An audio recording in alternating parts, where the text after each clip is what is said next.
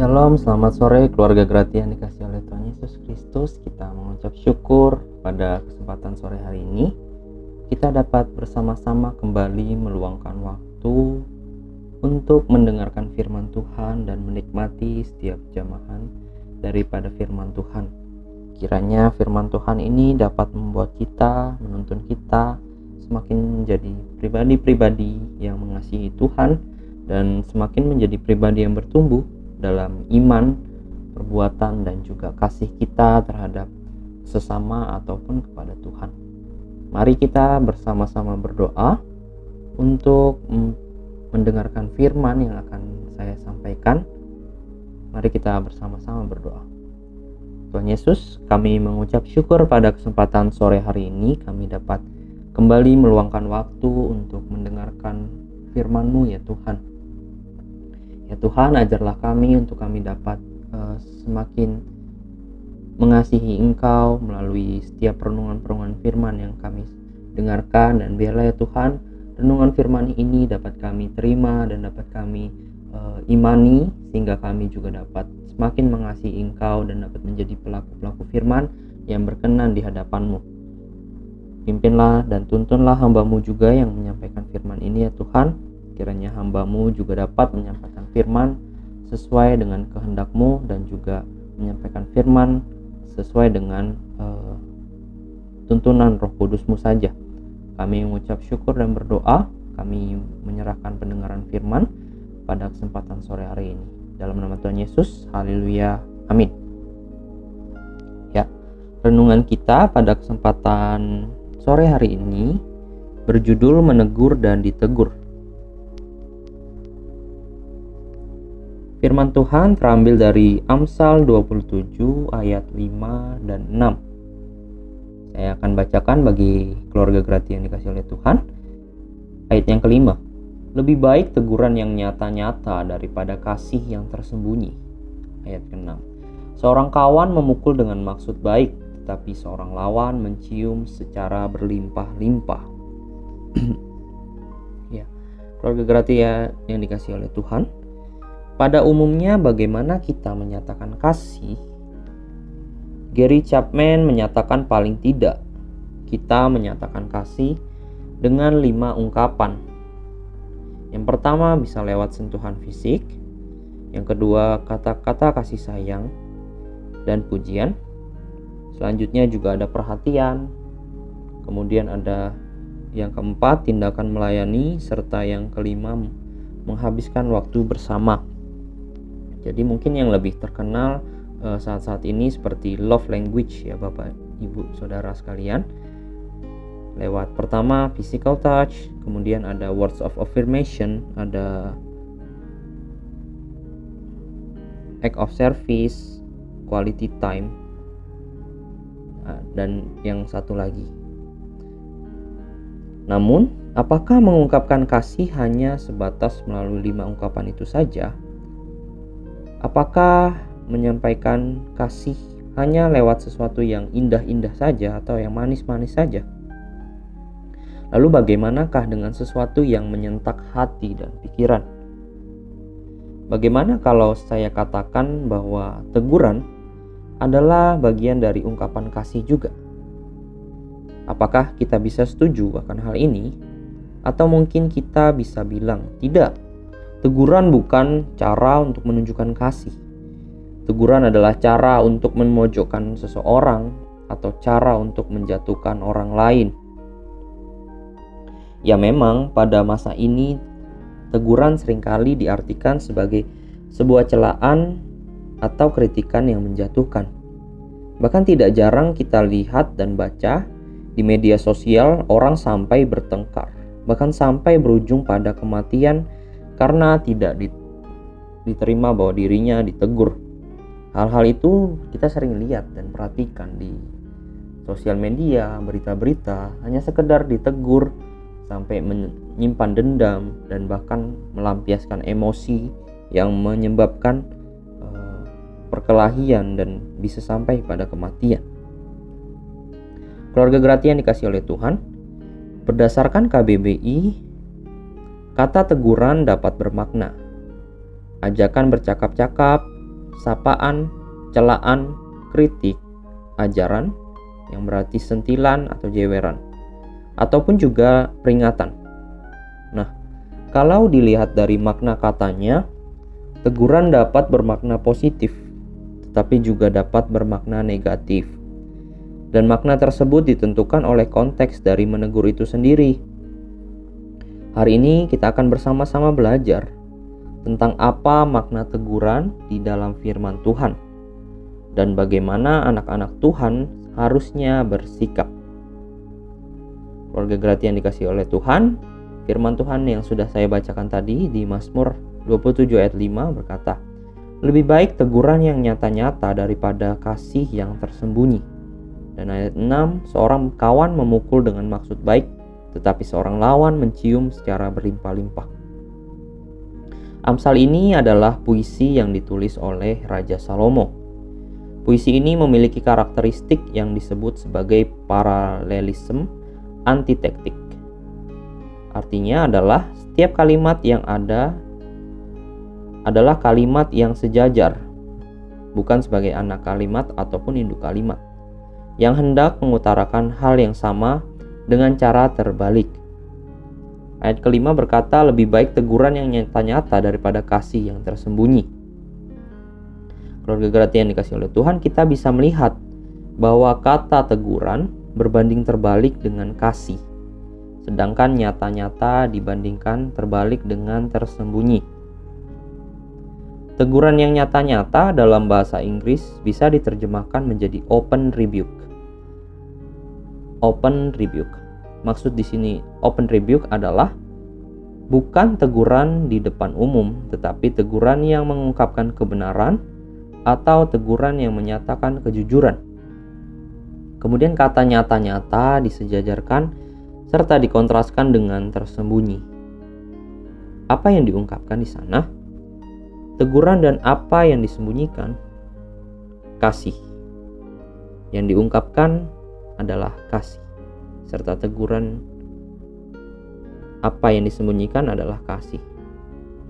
Pada Amsal ini penulis terlihat sengaja mengkontraskan antara teguran serta kasih. Bukan teguran nyata-nyata dengan teguran yang tersembunyi. Lalu kenapa teguran dikontraskan dengan kasih, keluarga berarti yang dikasih oleh Tuhan? Apa pendapat kita tentang suatu pernyataan tentang kasih yang disembunyikan? Bukankah itu hal yang tidak umum? Bagaimana kita tahu seseorang mengasihi kita jika dia tidak mengungkapkannya dan menyatakannya? Tentu saja sangat sulit kita bisa menyadari kasih tersebut kalau orang itu tidak menyatakan serta mengungkapkannya. Kasih harus ditunjukkan dan dinyatakan agar dapat diketahui serta dirasakan orang lain. Tidak ada gunanya kasih yang disembunyikan itu hanya menjadi hal yang sia-sia saja. Orang lain tidak akan tahu dan tidak akan mengerti jikalau kita tidak menyatakan kasih kita dan menunjukkan kasih kita, jikalau kita hanya menyembunyikan hal itu. Nah, kemudian keluarga gratis yang dikasihi oleh Tuhan, kenapa teguran dikontraskan dengan kasih? Apa pendapat kita tentang suatu pernyataan tentang kasih yang disembunyikan? Bukankah itu hal yang tidak umum? Benar-benar tidak umum dan yang sulit kita ketahui jikalau hal itu tidak ditunjukkan. Dari kontras teguran yang nyata-nyata dengan kasih yang tersembunyi, penulis Amsal hendak menyatakan bahwa sebuah teguran yang jujur haruslah dilandasi oleh rasa kasih. Kasih lah yang melandasi sebuah teguran. Dan ini sesuai dengan apa yang dikatakan oleh Paulus dalam Efesus 4 ayat 15. Katakan bahwa kita harus menyatakan hal-hal yang benar dengan hati penuh kasih. Dari terjemahan bahasa Indonesia sehari-hari. Dan 1 Korintus 16 ayat 14 dikatakan, semua yang kalian lakukan, lakukanlah dengan kasih. Bapak Ibu keluarga gratis yang dikasih oleh Tuhan, ketika berlandaskan pada kasih, maka maksud dari teguran adalah untuk memperbaiki kesalahan membuat orang yang ditegur menjadi lebih baik, mencakup pemikirannya, tindakannya, maupun perkataan orang tersebut bisa menjadi lebih baik. Tujuannya adalah agar mempertumbuhkan orang yang ditegur, supaya orang yang ditegur tersebut semakin bertumbuh dengan lebih baik lagi. Tentu saja, orang tidak akan tahu kesalahannya kalau kita sendiri hanya diam dan tidak mengatakan serta tidak menegurnya jikalau orang tersebut salah. Nah, inilah kasih yang tersembunyi, yang mana merupakan gambaran dari kesia-siaan. Ketika kita tidak berani menegur keluarga gratia yang dikasih oleh Tuhan, ketika sahabat dan teman kita melakukan kesalahan, kita sebenarnya secara sengaja membuat dia semakin menjadi buruk. Kita terlalu memikirkan diri sendiri dan hanya egois ketika kita mengatakan ah bukanlah itu urusanku sendiri biar sajalah dia nanti yang berubah atau ya udahlah dicincai aja lah karena dia mungkin emang begitu orangnya kita terlalu egois dan terlalu mementingkan diri sendiri kalau kita hanya berpikiran demikian nah keluarga gratia yang dikasih oleh Tuhan menegur adalah bagian dari mengasihi yang sering dilewatkan orang pada zaman ini. Saat ini kita terlalu takut menegur karena ketika kita menegur sebenarnya zona nyaman kita juga sedang tergoyahkan. kita sulit dan takut menegur karena kita takut kehilangan. Kita takut disalahartikan, kita takut nantinya kita bisa dikucilkan, kita takut juga nanti mungkin kita bisa ditolak, takut dibilang paling menghakimi, dan yang di, bilang sombong ataupun bisa takut melanggar privasi orang tersebut. Ada juga hal lainnya, misalnya kita dianggap tidak toleran, dibilang tidak bisa menerima keberadaan orang seperti mereka adanya, dan akhirnya takut tidak seperti orang kebanyakan. William McCann, seorang penulis buku dan penafsir Alkitab, mengatakan, "Hidden love is a love that is too timid, too afraid, or not trusting enough to admit that reproof is a part of genuine love. Di sana artinya adalah cinta tersembunyi merupakan cinta yang terlalu pemalu, juga terlalu takut atau tidak cukup percaya untuk mengakui bahwa teguran adalah sebuah bagian dari cinta sejati. Ayat kelima mengajarkan kita bahwa sebagai anak-anak Tuhan, hendaklah kita tidak membiarkan sebuah kesalahan berlalu dari mata kita. Tetapi tergurlah orang yang melakukan kesalahan itu di dalam kasih. Lalu bagaimana dengan ayat 6? Apa yang Tuhan kehendaki kita pahami? Keluarga gratia yang dikasih oleh Tuhan, ayat 6 berkata, Seorang kawan memukul dengan maksud baik, tetapi seorang lawan mencium secara berlimpah-limpah. Dalam terjemahan NIV, wounds from a friend can be trusted, but an enemy multiplies kisses. Kata luka-luka dikontraskan dengan kata ciuman-ciuman. Sahabat-sahabat dikontraskan dengan kata musuh dan percaya dipercaya dikontraskan dengan berlimpah-limpah. Kata berlimpah-limpah dalam bahasa aslinya dapat diterjemahkan bingung, penipuan, atau buruk, serta dan lain-lain. Maaf. Luka seorang teman dapat dipercaya karena mereka dimaksudkan untuk mengoreksi. Tetapi ciuman musuh bisa menipu. Seperti contohnya ciuman Yudas Iskariot yang menipu dan membawa Tuhan Yesus untuk diserahkan. Memang sangat tidak mudah untuk menerima teguran dari seseorang, bahkan teguran itu datang dari orang yang terdekat sekalipun. Ketika teguran itu diucapkan, sering kali kita merasa dikhianati, merasa tidak dihargai, dan merasa uh, keberadaan kita diusik, atau yang lain sebagainya. Hal ini membuat kita mungkin uh, tumbuh tumbuh rasa luka sehingga rasa keegoisan diri ada yang terganggu. Keluarga gratis yang dikasih oleh Tuhan, ada beberapa tahapan yang seringnya kita lalui ketika kita menerima teguran. Nah, tahapan yang pertama menolak mengakui bahwa teguran itu adalah sebuah pernyataan yang benar. Kita juga biasanya menjauhi bahkan memusuhi orang yang menegur kita. Pada tahapan ini kita merasa harga diri kita diganggu dan kita merasa paling sakit dan sedih. Hal ini adalah hal denial. Tahap yang kedua, keluarga gratis yang dikasih oleh Tuhan. Ketika keadaan mulai tenang, kita memiliki waktu untuk merenung dan berpikir lebih dalam kita mulai menyadari bahwa apa yang dikatakan oleh teman ataupun sahabat kita mungkin adalah sebuah kebenaran dan adalah sebuah kebenaran itu sendiri. Kita tahu bahwa dia mengatakan hal yang baik bukan untuk menjatuhkan, tetapi untuk membangun dan menarik kita agar tidak jatuh ke dalam masalah yang lebih besar. Selanjutnya ada uh, tahap yang ketiga, tahap terakhir dari proses perenungan kita. Apakah kita mau rendahkan diri dan bersedia ditegur, serta pada akhirnya berubah? Atau kita juga dapat menjadi orang yang mempertahankan diri kita dan keegoisan kita, serta pada akhirnya memusuhi orang yang menegur kita dan kita menjadi bebal. Keluarga gratis yang dikasih oleh Tuhan, teguran itu ibarat pisau di tangan dokter bedah bukan parang di tangan pembegal. Pisau di tangan dokter bedah akan menyebabkan luka yang dalam, tapi melalui tangan si dokter bedah itu juga luka yang dalam itu tentunya akan menjadi sembuh.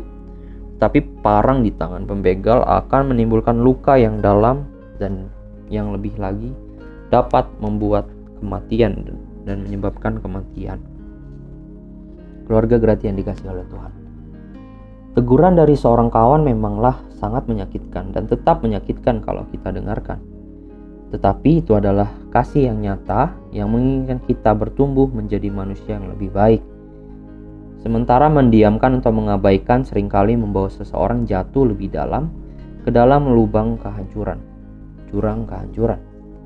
Lalu bagaimanakah kita sebagai anak-anak Tuhan? Kita dapat menunjukkan kasih lewat teguran dan menunjukkan kerendahan hati dalam menerima teguran.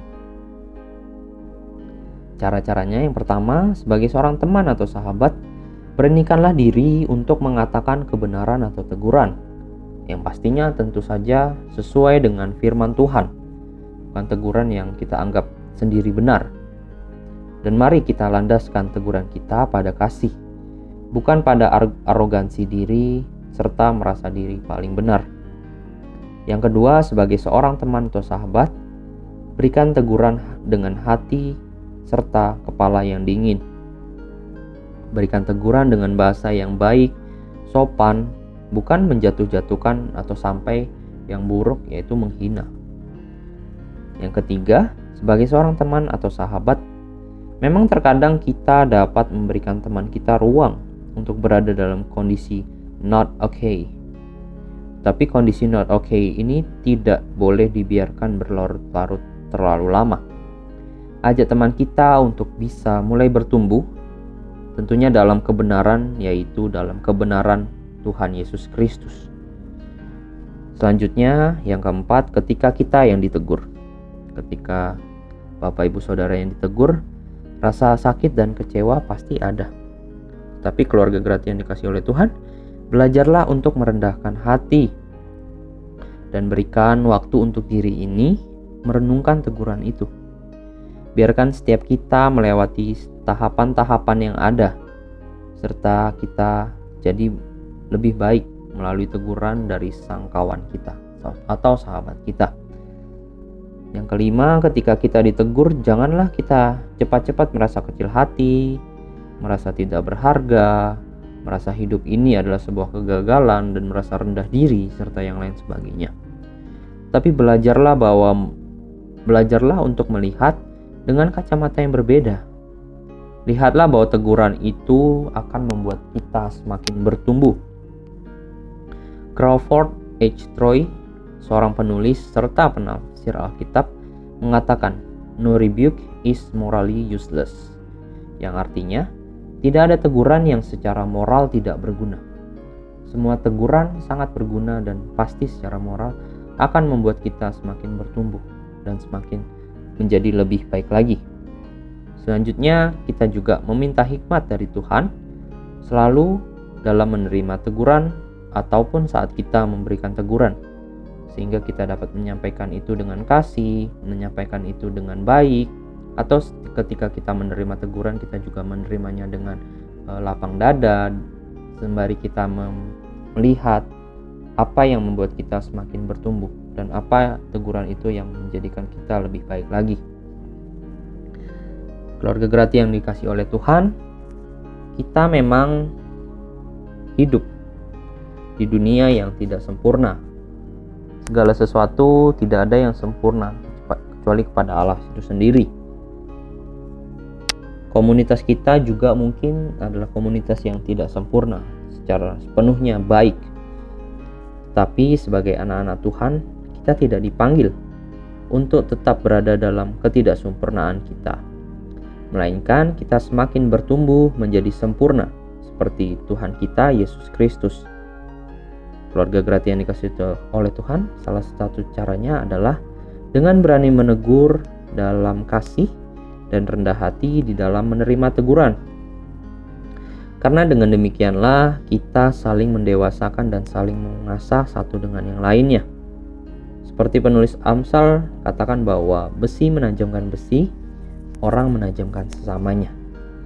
Demikianlah kita bertumbuh menjadi anak-anak Tuhan yang semakin disempurnakan di dalam kasih dan ketaatan. Jadi, keluarga gratis yang dikasih oleh Tuhan, jangan takut untuk menegur dan jangan undur ketika kita ditegur. Kiranya Tuhan yang memampukan kita semua dalam melakukan hal-hal ini, menyatakan kasih lewat teguran, atau kita menerima kasih melalui teguran. Dan biarlah Roh Kudus Tuhan yang menuntun hati kita dan membimbing hati kita sehingga kita juga dapat menerima serta menyampaikan segala sesuatu dengan kasih dan kita dapat menjadi semakin lebih baik lagi seperti Tuhan kita Yesus Kristus. Amin. Mari kita bersama-sama berdoa untuk uh, meresponi firman Tuhan ini. Tuhan kami, Yesus Kristus yang ada dalam surga, kami mengucap syukur untuk setiap renungan yang telah kami dengarkan untuk renungan juga yang kembali mengingatkan kami soal tegur dan menegur. Ya Tuhan, mungkin sering kali uh, ada satu waktu kami menegur uh, rekan kami, kawan kami dengan uh, maksud dan cara yang salah. Mungkin tujuan hati kami adalah benar adanya supaya orang itu semakin bertumbuh kembali, orang itu semakin menjadi lebih baik. Tetapi ya Tuhan, mungkin cara kami Eh, beberapa kali salah dalam menyampaikan teguran itu. Atau mungkin saat itu hati kami merasa terluka sehingga kami menegur menegur balik dengan lebih uh, kasar lagi. Atau ketika kami menerima teguran, kami tidak menerimanya bahkan bisa bisa membenci orang yang menegur kami. Tuhan, kami adalah orang-orang yang tidak sempurna. Kami adalah orang-orang yang semakin waktu, semakin hari kami ingin bertumbuh menjadi lebih baik. Di waktu-waktu tertentu mungkin kami mengalami kemunduran. Mungkin kami tidak bisa menjadi lebih baik. Tapi ya Tuhan, kiranya roh kudusmu menuntun kami, roh kudusmu yang membawa kami semakin mengasihi Engkau dan menyatakannya kepada sesama kami lewat teguran-teguran yang baik. Tuntunlah kami ya Tuhan ketika kami mendengarkan teguran atau menyampaikan teguran, kami dapat menyatakannya atau menerimanya dengan kasih. Sehingga semuanya itu juga dapat membawa kami, menumbuhkan kami, serta menumbuhkan sesama kami. Ya Tuhan, biarlah firman ini terus bertata dalam hati kami, dan biarlah roh kudusmu saja yang bekerja dalam hati kami, sehingga kami dapat menjadi pelaku-pelaku firman yang lebih baik lagi dalam setiap kehidupan kami kami mengucap syukur dan berdoa ya Tuhan, kami juga menyerahkan untuk setiap pergumulan-pergumulan kami, Kau yang mengenal setiap kami, Kau yang mengetahui setiap pergumulan kami yang ada dalam diri kami. Mungkin dari setiap kami ada yang sedang sakit, mungkin setiap kami ada yang mengalami uh, problema dalam kehidupan. Ya Tuhan, ajarlah kami bersandar kepada tangan yang kekal, yaitu tanganmu ya Tuhan. Kami adalah manusia yang lemah, dan tanpa pertolonganmu kami tidak bisa apa-apa. Biarlah setiap kami juga dapat melihat bahwa kasihmu begitu besar melalui setiap apa pun yang kami alami, entah itu sakit penyakit, entah itu pergumulan, tapi biarlah kami melihat hal yang lebih besar lagi bahwa Engkau mendampingi dan menyertai kami dalam kehidupan kami. Inilah doa kami ya Tuhan, kiranya Engkau yang mendengar dan menjawabnya sesuai dengan kehendak-Mu saja dan buatlah kami dapat menjadi pelaku-pelaku firman yang mengasihi Engkau dan mencintai Engkau ya Tuhan. Kami mengucap syukur dan berdoa dalam nama Tuhan Yesus. Haleluya. Amin. Selamat sore keluarga Grati yang dikasih oleh Tuhan kiranya setiap kita dapat terus dibimbing dan dituntun melalui setiap firman Tuhan dan juga perenungan-perenungan kita dan biarlah kesempatan hari ini Tuhan juga membimbing dan menyertai kita untuk kita melaksanakan setiap aktivitas kita. Selamat sore, Tuhan Yesus memberkati kita. Shalom.